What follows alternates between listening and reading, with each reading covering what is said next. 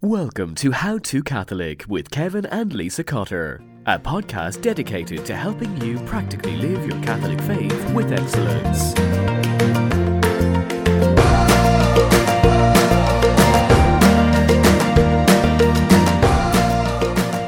Get excited because Christmas is almost here, and on the podcast today, we give you part three of our three part series on our adult Jesse tree.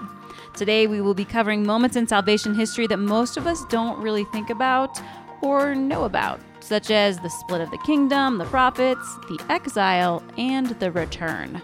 While they might not be as familiar to us, when it comes to Advent, these important parts show us how God's people long for the Messiah. Join us as we wait for Jesus' coming by discovering the Word of God. You won't want to miss it, so stay right here.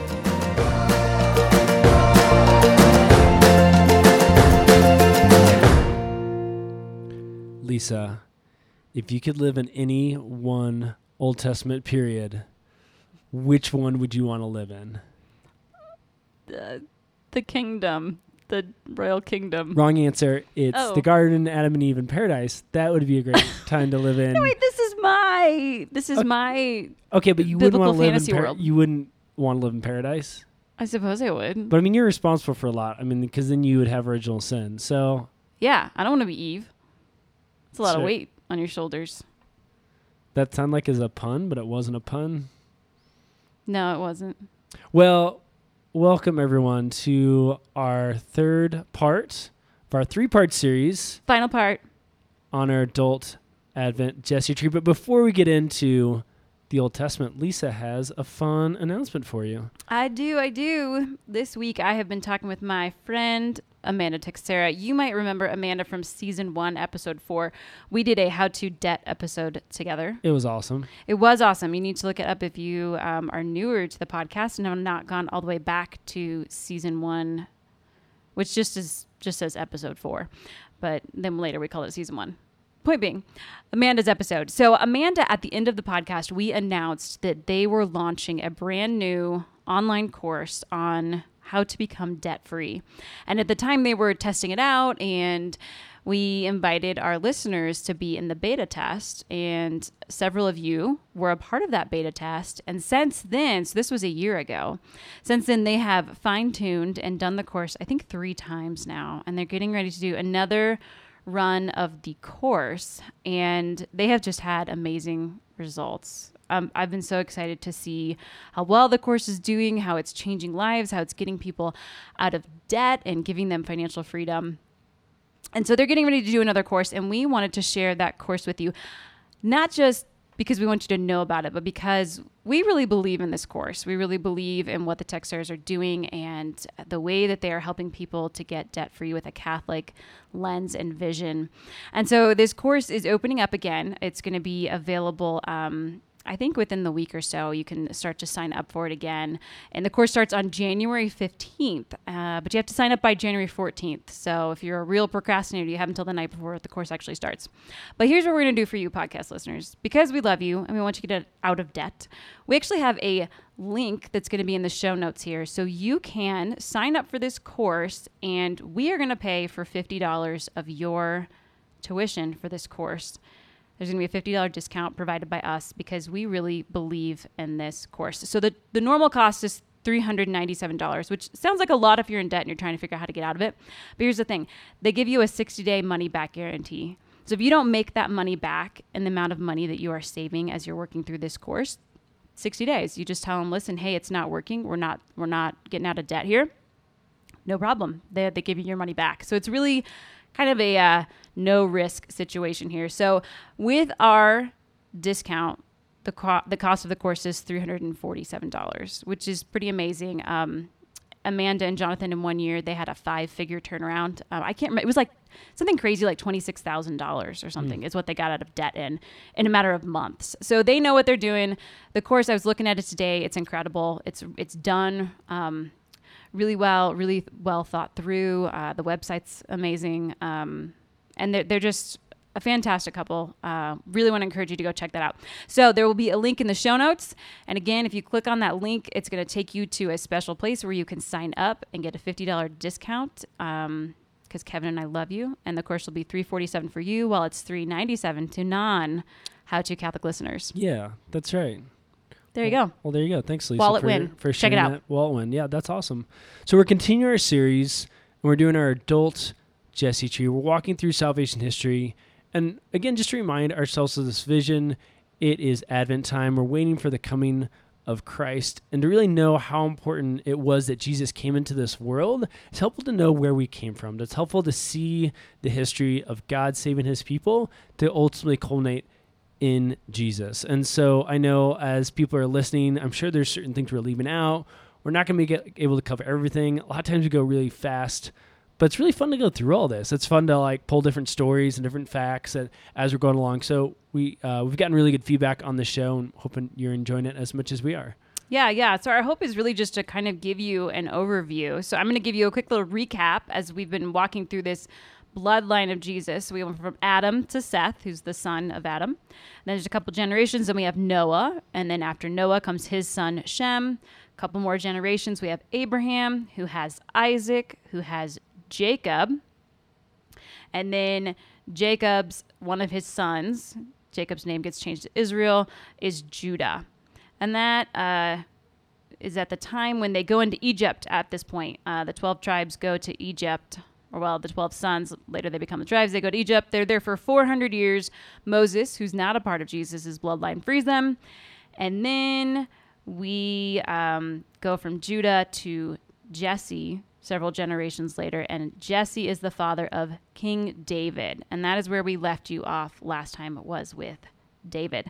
So David becomes king after Saul, who was not from the tribe of Judah, which means he's not from the line of Judah, which means he's not related to Jesus. And for the most part, David's a really good king. Like they kind of when you think of the height of the uh, Jewish, uh, or not really Jewish, but of the Israelite kingdom, you know, the Davidic kingdom. Right here with David and following after him, his son Solomon is when it's like really good. Things are things seem like they're going really good. So David, he's faithful to the Lord. They say he's you know this man after God's heart. He's the one who brings the Ark of the Covenant back to Jerusalem. It had been stolen by the Philistines um, who were some people who they were battling with, uh, trying to keep the promised land.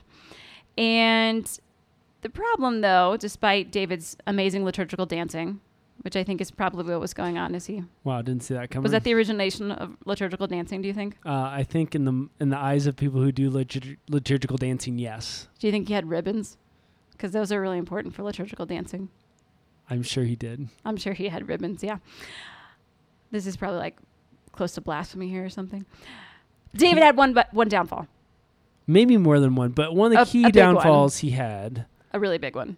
Was Bathsheba. And he- sorry, not to make too many corrections, but earlier I think you were talking about Saul was not from the tribe of Judah, but you kind of made it sound like David wasn't in Jesus' bloodline, but David Oh, definitely was. He is. Yes, yeah, just wanted to clear that up as well. But we're Mhm. talking about Bathsheba, and Mhm. so yeah, this is uh, this really begins a spiral with David, and the sin of David is going to have a huge impact on his family. And so David is hanging out one day, and the way it all starts is that all of his kingdom, all the men in his kingdom are off to battle. Is the time Scripture tells us it's the season in which the kings went off to war, and David's at home. the liturgical season of war. That's right. And um, so he's not where he's supposed to be. And I think that's a lot of times where sin starts is we're in the wrong place at the wrong time. And so David's hanging out and he sees Bathsheba bathing on her roof.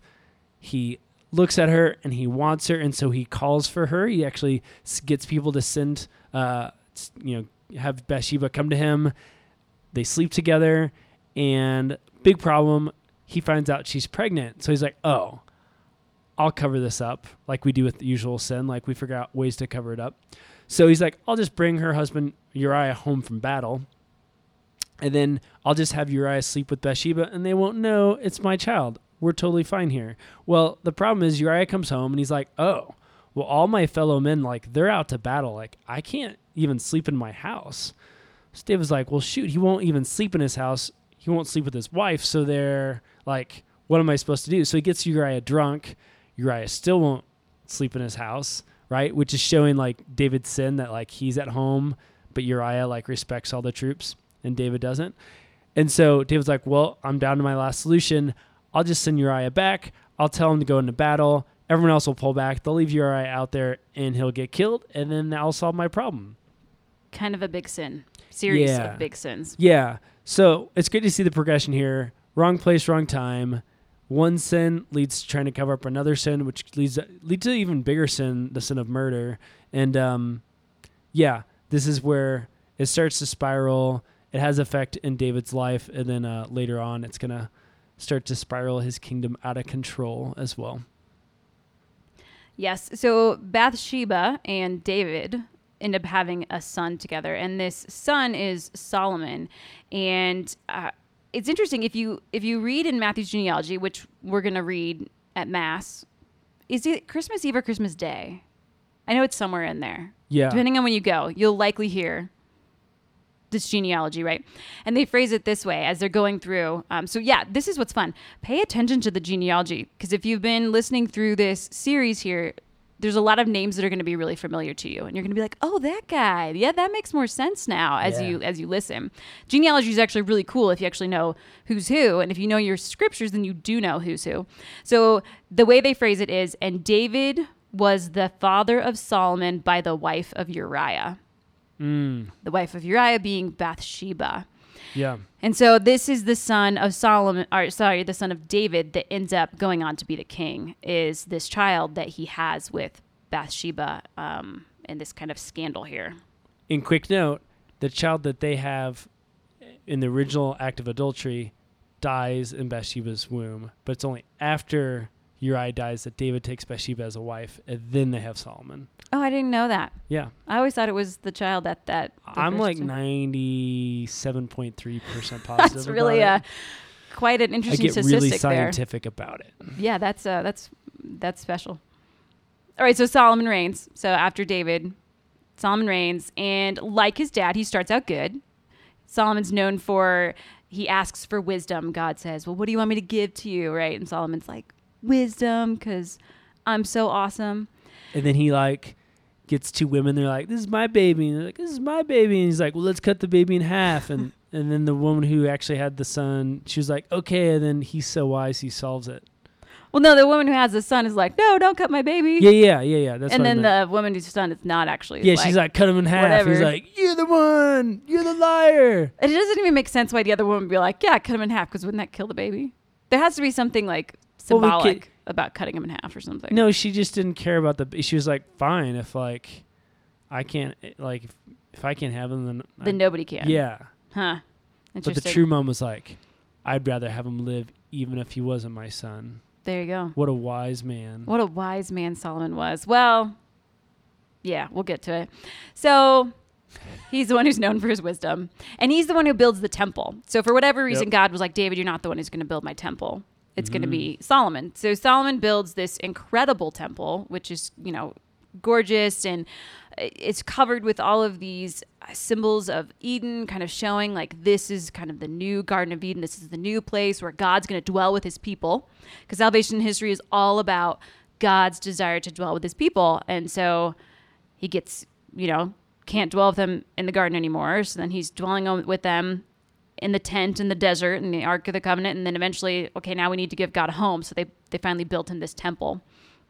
But if we read carefully about Solomon, we also learn that while he built this amazing, unbelievable temple, he also built this twice as amazing, twice as big home for himself. So Solomon's like, Yeah, God, you're important, but you know who's really important is me. I need an even bigger house than you do, God. And Solomon had, I don't even, I don't even, I can't even. Okay. He had 700 wives and 300 concubines, is what scripture tells us. Not right. There's Yeah, just no. something really wrong with that. Not good. Yes. And his wives, many of them are foreigners. And so they're, I I don't know if they're not foreigners, but they're worshiping false gods. They're foreigners usually because there's he's making like pacts with other nations. There we go. That's yeah. why he has so many wives. They're not like they're not like marriages that we think of. They're just like alliances, and it's like here's this woman to represent that you won't kill the Phoenicians. Okay, we'll take her. So he begins to fall into idol worship as well. So he's worshiping these false gods. So here he is. He's the king of the Israelites. He's the king of these people who are in a covenant with God, and he is leading his people into worship of other gods. Big problem. Really big problem. So I think I think what's interesting about this, this is a good spot to say this here. What I love about scripture is we see over and over again. Here we see these people who start out really good, or these people who are supposed to be the best of the best, and even they have their downfalls. And and sometimes you can look at that and think, like, what screw ups? Like, what's wrong with these people, right? but really, it should give us hope because we can look at our own life and think, yeah, we make mistakes. We're not perfect, but God uses imperfect people. He uses imperfect leaders. He uses imperfect, imperfect, and yeah, this is what we see over and over in scripture again. Like God still works through them. That's kind of encouraging to me. Yeah, Yeah. absolutely. So Solomon, he's kind of our last united king of Israel. And this is when things start to kind of go awry. And part of it, or really all of it, is because of this not being faithful to the covenant and worshiping these false gods. That's right. And this is going to have a huge effect. We always see in scripture when sin happens, it's not just the sin of that that person's sin doesn't just affect them, it affects multiple people. So we see that with Noah, uh, we see that with Abraham, and we see it with David and, and Solomon as well. And so that sin's going to transfer down to his son. And so after Solomon dies, his son Rehoboam takes over. But it kind of gets rough from there. So um, Rehoboam, who's supposed to oversee this kingdom, he doesn't have the wisdom of, of his father. And um, where there's a guy named Jeroboam from the northern part of the kingdom. And he's like, hey, your your father gave us a lot of taxes, right? So like Solomon built this temple, and to build that temple, he had to put a lot of taxes. He's like, we want to serve you, but could you lower the burden? Because that's what we're going to need to serve you. And so Rehoboam seeks out counsel. So he seeks out counsel from the wise old men, and they say like, hey, you should do right by the northern tribes. You know, take off the burden, and then they'll follow you. And then he talks to his friends, and his friends are like, no, way, Rehoboam, be be terrible to him. Like, show build him your build your crib. Your house isn't cool enough yet. That's that's right. They said that. I think And- so. Yep. So Rehoboam's like, oh well, like my father ruled you with whips. Like I'm gonna rule you with scorpions, which sounds really gang-like to to come back at. And so the North's like, oh, oh really? Okay, well we're gonna go to civil war. And so Jeroboam takes the northern tribes and has a civil war with Rehoboam, and then the kingdom gets split into half. So with ten tribes going to the north and two tribes in the south, um, well actually three, Benjamin and Judah, the tribes of Benjamin Judah who make up the Jews. We talked about this last time, the difference between Israelites, Hebrews, and Jews. And then also you have the Levites who are the priests. They're kind of split up, and so but that that priesthood continues with uh, the Jewish people in the south. Yeah, so this is where I mean God's people have now been divided. The twelve tribes are divided. So the north is called Israel. Um, when when you're talking about in history, um, it's called simply Israel, and they're ruled by Jeroboam. And now the south is what we call is called Judah. That's when we we think about um, like the line of Judah, Judah there. And that's ruled by David's grandson Rehoboam, so Solomon's son. And this is the line that Jesus is eventually going to come from, the line that's going to continue on. So the north and the south, it, it kind of gets interesting because they have their traditions, they have their ways that they worship, so they have to kind of figure out how are we going to do this now that we're two divided kingdoms. So in the north, there's a new uh, capital. So in the south, it's Jerusalem. In the north, now it's Samaria. Samaria becomes their capital. And we hear about Samaria a lot in the Gospels. We hear about the Good Samaritan. We hear about uh, the woman at the well is from Samaria. So, who are these people? This, these people kind of come out of this eventually. And then they need a place of worship because Jerusalem is where the temple is, but there's obviously not a temple in the north. So, what uh, Jeroboam does, it's always confusing because their names are so similar. Both of them are Boams. I always I always mix them up. I have a hard time. Yep. I try to remember in alphabetical order. So the J goes on the top and the R goes on the bottom. Oh, that's good. I'm going to use that. you can use that. Yeah, that's a little pro tip for you. That's a that's a hack right there. we haven't done a hack in a while. There's your Bible hack. Um, okay, so they have to set up places of worship. So they set up Dan, which is in the far north, and then Bethel, that's in the far south, um, in kind of in place of the temple. Those are the places where they're going to go, these northern tribes, to worship because they don't want to go to the south to Jerusalem.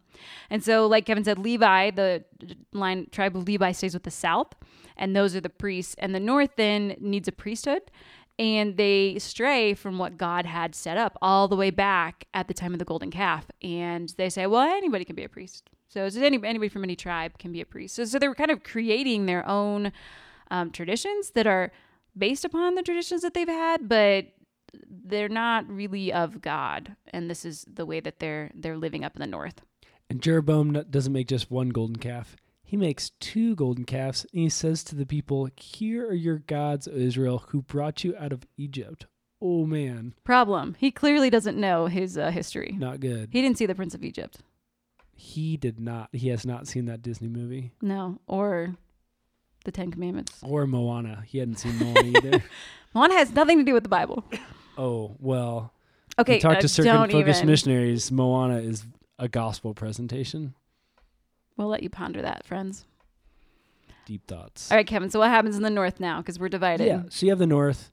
They're in a series of kings who are unfaithful, um, but you have constantly prophets going to them and saying, "Hey, you're being unfaithful, and if you continue this behavior, it's not going to go well for you." And so during this time, uh, you know, there's some different famous stories with those prophets. Probably the most famous is uh, with King Ahab, who's one of these corrupt kings, and he is married to Jezebel, who's trying to increasingly get the North to fall into idolatry uh, with different gods. And so um, we have this famous story of Elijah going against the prophets of Baal. And Baal meant uh, husband. And so it's really um, a great image for what these northern tribes were doing is they're ultimately falling into adultery. They were going off to other gods and to other women, and they were making, um, yeah, them their spouse. And God was trying to call them back to be their spouse. And so at the famous moment where uh, these priests of Baal and Elijah line up and they're like, all right, who's the real God? Well, we'll have these sacrifices, we'll have these wood lined up, and whoever's wood lights on fire, we know that's the true God. And so, Like magically, not not like whoever's a better Boy Scout. I mean, I, I don't know if I'd call it magic, Lisa. We're talking about God and miracles, but yeah, it's miraculous. Oh, um, okay. Or I guess to the prophets of Baal, maybe that's magic. that would be magic. Anyways, it's a great story. They have these piles of wood. Elijah throws water on his, and the, the Just to prove how awesome his God yeah, is. because it can still light on fire. The priests of Baal like slash themselves because that's supposed to try to get Baal's attention is like they're bleeding, and so all these priests are like slashing themselves. The water's on on Elijah's, but all of a sudden catches flame, and all the people are like, "You have the true God!" And then all these priests who have cut themselves are not in a really great state, and the people come and just like kill all the priests. Pretty crazy. And then Elijah has to go on the run because Ahab's not too happy. Neither is Jezebel. She's like, You killed all my priests. I don't like you anymore. Yep, that's exactly what they said. So eventually, the northern tribes, because of their unfaithfulness, they fall to the Assyrian Empire in 722 BC. So that's 722 years before Christ. And it ultimately goes back to this idea that they're cheating on God. They're being unfaithful to the covenant. And because of that, God is going to take away their land and take away their sovereignty. Yes. So the north goes into exile as a result of their sin and their unfaithfulness. Okay, so what's going on at the south at the same time here? So, you know, they've split in the south. Uh, kind of the same things going on. There aren't as many famous stories that, you know, everybody's like, oh, yeah, that one from the south. Um, but in the south, that's where we get the prophets Isaiah and Jeremiah. Uh, they are kind of preaching to the south, saying you need to remain faithful to God, you need to turn back to Him, or what's going to happen, your results of your sin, you're going to no longer be um, like you're breaking your covenant with God. This is going to result in problems, right? So in the South, we've got good kings and bad kings, and they kind of rotate back and forth. And these are the books of Kings and Chronicles, is where you can read all these stories here. And the South is able to hold off Assyria for longer than the North, uh, but eventually Assyria comes and takes everything but Jerusalem. And so they're holding on to Jerusalem, and, and this is kind of during the reign of King Hezekiah. And he, he was pretty, he was a good king. He's, he's remembered as a good king, but he had one downfall, and that is that after he defeats Assyria, which is a cool story, uh, which you can go and read in the Bible sometime. But Babylon comes and to congratulate him, like, hey, you held off Assyria. And he's like, yeah, I'm so awesome. Hey, come look at all my cool stuff that I have. And he shows off. He shows off the treasures of the temple. He shows off all the gold that they have and just kind of trying to show, like, yeah, that's right. We're awesome. But this ends up being a really, really big mistake because Babylon, a couple hundred years later, shows up and takes them over. So we'll get to that. So after Hezekiah, he's got this mistake, which is a little foreshadowing of what's going to come. Then Manasseh rules and he's evil, and then Josiah rules and he's good. Uh, he's the one who brings the people back to the law. He finds Deuteronomy, which I'm like, how did you lose Deuteronomy? I don't know. And he's reading it and he's he's like rending his guards because or his garments because he's like. This is why we're having all these problems. We made a covenant with God and we haven't been faithful to it. No wonder things are going so poorly. So he tries to bring people back to, to living faithfully the the law, living um, all the the things that have been asked of them in the law, and eh, but it's it's not quite enough. Um, so then Joachim is comes, and this is when Babylon starts to make their move. Um, and so Joachim makes kind of like a, an alliance. He makes himself a vassal of Babylon's king Nebuchadnezzar. So if you've seen your Veggie Tales, um, which is how I learned most of my Old Testament history was through Veggie Tales, you know who Nebuchadnezzar is through uh, Rack, Shack and Benny, or as they're actually known, Shadrach, Meshach, and Abednego, right? So Nebuchadnezzar, this this bad king, um, and there's uh, yeah, there's a lot more to this story, but eventually what happens is Babylon takes over. Um, in about 586, 587, Babylon takes over the southern kingdom. Now, Babylon also in 612 had conquered Assyria. So at this point, it's Babylon ruling over both the northern tribes and the southern tribes, all because they were not faithful. And that's the results from being unfaithful to the covenant and worshiping another God. Well, then your God is no longer um, able to be in relationship with you if you are essentially cheating on him with somebody else. And I think it's really important to see the perspective of them being exile. Like, remember, especially coming from Abraham, God made these promises land, kingship, worldwide blessing, right? He brings them out of Egypt to the promised land. He establishes the Davidic kingdom. Like all of this salvation history has led them to have this kingdom, and then it's taken away. They're actually They put, blow it. they blow it. All those promises that God gave to them, and so, um, yeah, not not the best thing in the world. Um, so what happens to these two parts of uh, the kingdom? So the north, uh, we don't know too much about what happened. Learned a little bit from uh, Tobit, which is in one of the Deuterocanonical books, which means it's one of the seven books of the Bible that Catholics have, but that both Jews and Protestants do not have in either of their canons. The Jews did have the books. No. Oh, how did I miss that? I don't know. But real quick, one of the reasons is just simply because they're written in Greek. But So- one of their holidays comes from a Deutero- Deuterocanonical. That's right. And Maccabees, Hanukkah comes from Maccabees, but because it's written in Greek, they don't accept it. Oh. But they don't accept oh. it at a council in like the year 100 AD. Anyways, That's for another podcast. that's for maybe another podcast.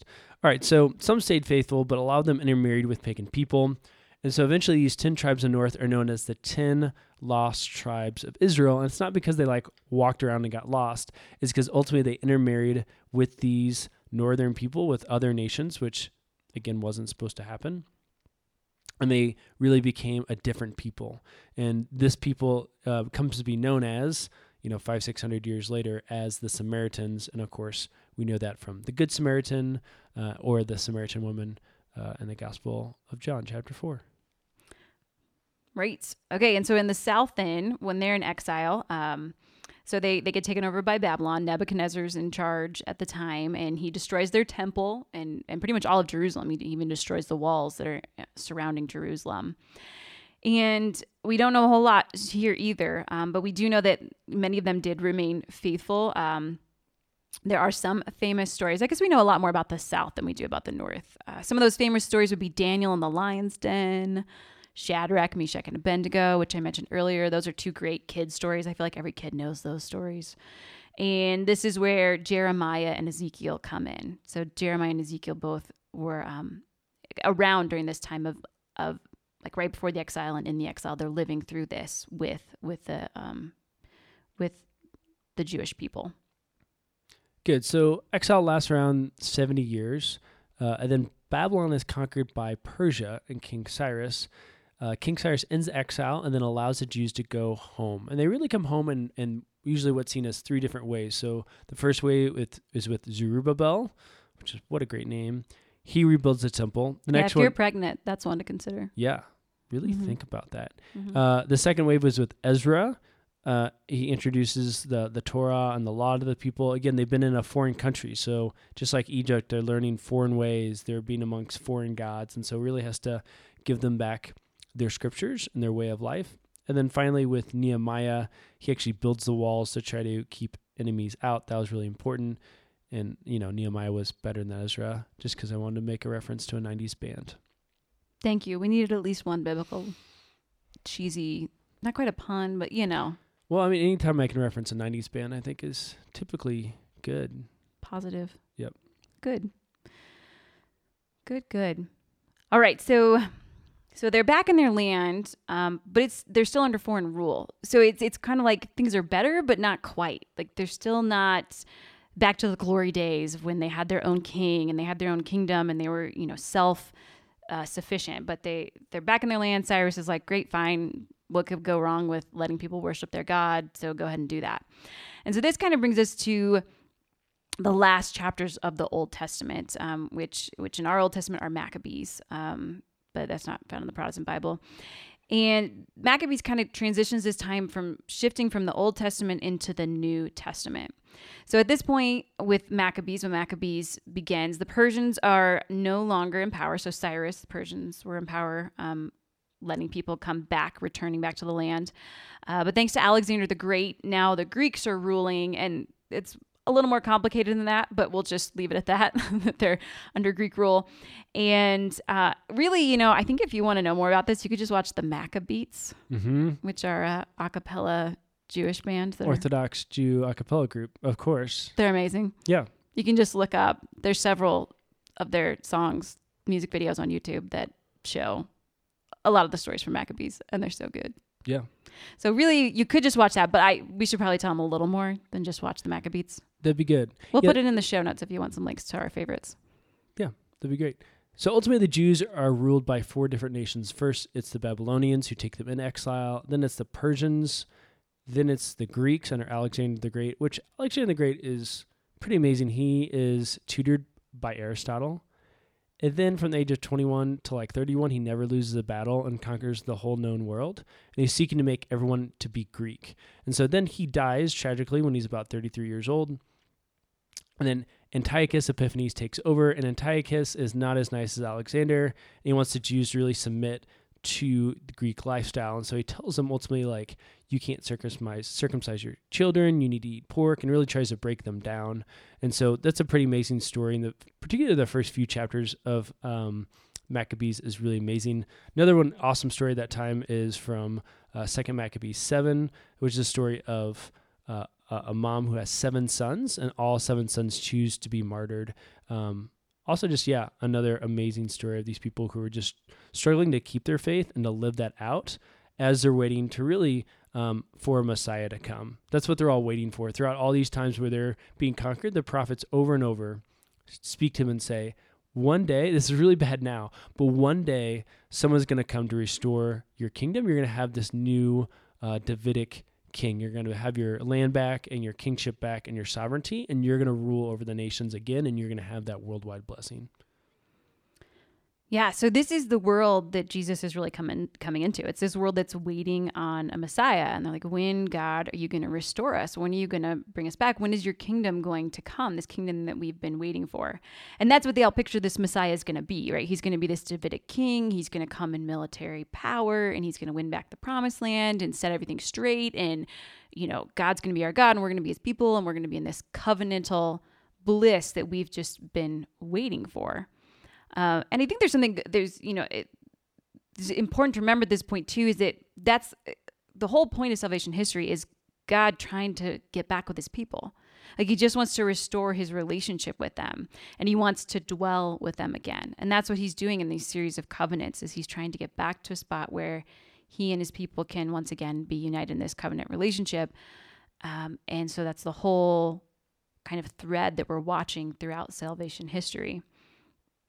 And so then, kind of the like pinnacle of all this is then Jesus comes. That's right. And he comes to dwell with us. That's Emmanuel, God with us.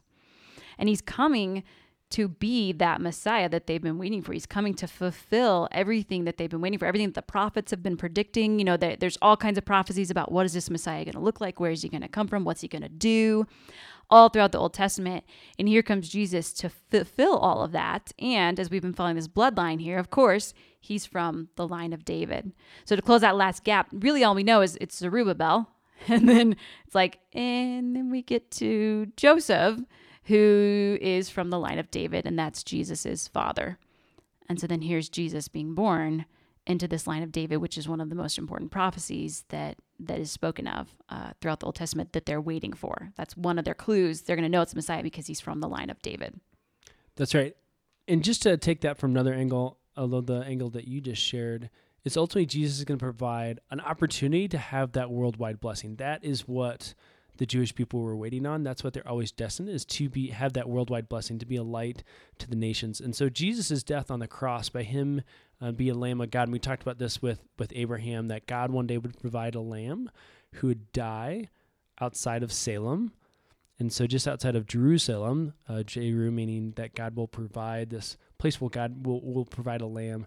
Jesus is this Lamb of God who dies on the cross and provides a sacrifice that can ultimately overcome sin. This is the main problem of the Old Testament is that sin creates a barrier between mankind and God. And so Jesus bridges that gap through his death on his on, on the cross. And he also provides a way for everyone in the entire world to actually um, be in covenant with him. So as we grew from one couple to one family to one tribe to one nation to one kingdom, now we have one worldwide church.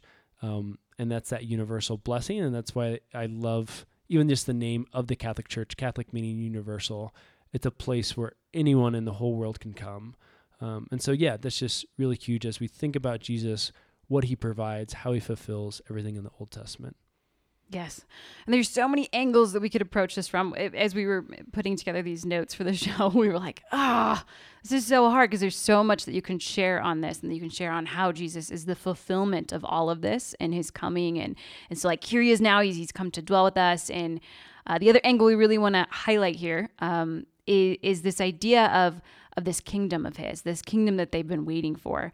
And ultimately the Jews are hoping and and waiting for this, you know, this king who's going to set things right and they're going to live in their land. But what Jesus does is he surprises them and, and the kingdom he establishes is not of this world. It's not a kingdom on this world. It's not this earthly rule but it's it's this spiritual rule and it's not about having this political king here but this king who's in heaven and ultimately that is his kingdom is in heaven so there's no you know physical temple but this spiritual te- temple that is in heaven. And then there's also this like crazy understanding of well now instead of god dwelling in the temple well now he dwells in us and we become the temple. So god who wanted to be with us what does he do? He gives us the eucharist. He gives us the holy spirit. He gives these ways where he can now no longer be confined to a temple to this box to this this room but no he wants to be with us. So he gives himself he gives his spirit to us and he gives his body to us through the eucharist and uh, fulfills all these things that that he desired and all these things that the people have been waiting for. Yeah and i think that transitions perfectly into our how to challenge for this week is that that's what the advent season is all about. We're waiting for christ's coming and we're not only to try to experience what the Jewish people experience in waiting for him to come. That's a part of why we go through salvation history, just try to understand the drama that they went through in waiting for this Messiah. But also we're in a stage where we're waiting for that second coming. And and in our own hearts, our job here in Advent is to make room, make way in our lives so that Jesus can come into it.